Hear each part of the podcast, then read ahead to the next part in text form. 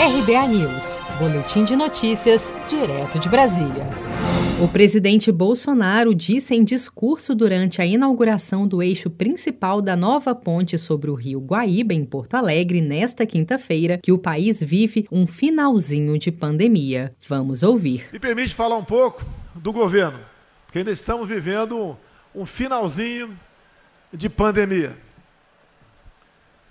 O nosso governo levando-se em conta outros países do mundo, foi aquele que melhor se saiu, ou um dos melhores que saíram no tocante à economia. Mas apesar da recuperação econômica e das palavras de otimismo do presidente, infelizmente os números mostram que a pandemia aqui ainda está longe do fim. A média móvel de mortes por Covid-19 no país teve a nona alta seguida e chegou a 640 nesta quarta-feira. É o maior resultado desde o dia 6 de outubro. E na comparação com a taxa registrada há 14 dias, também houve uma alta de 31,8% no número de casos confirmados da doença no Brasil. Com o que parece ser um novo avanço da Covid-19 no país, o Ministério da Saúde já autorizou a ampliação do número de leitos de UTI do SUS em vários estados, onde as internações já se equipararam aos leitos disponíveis. Somente entre setembro e outubro foram habilitados cerca de 1.400 novos leitos por mês, exclusivamente para casos de Covid-19, de acordo com dados recentes compilados pelo governo.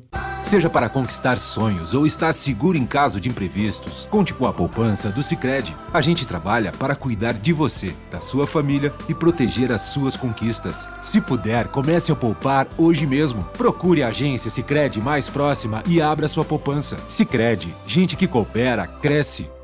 Com produção de Felipe Andrade de Brasília, Daniele Vaz.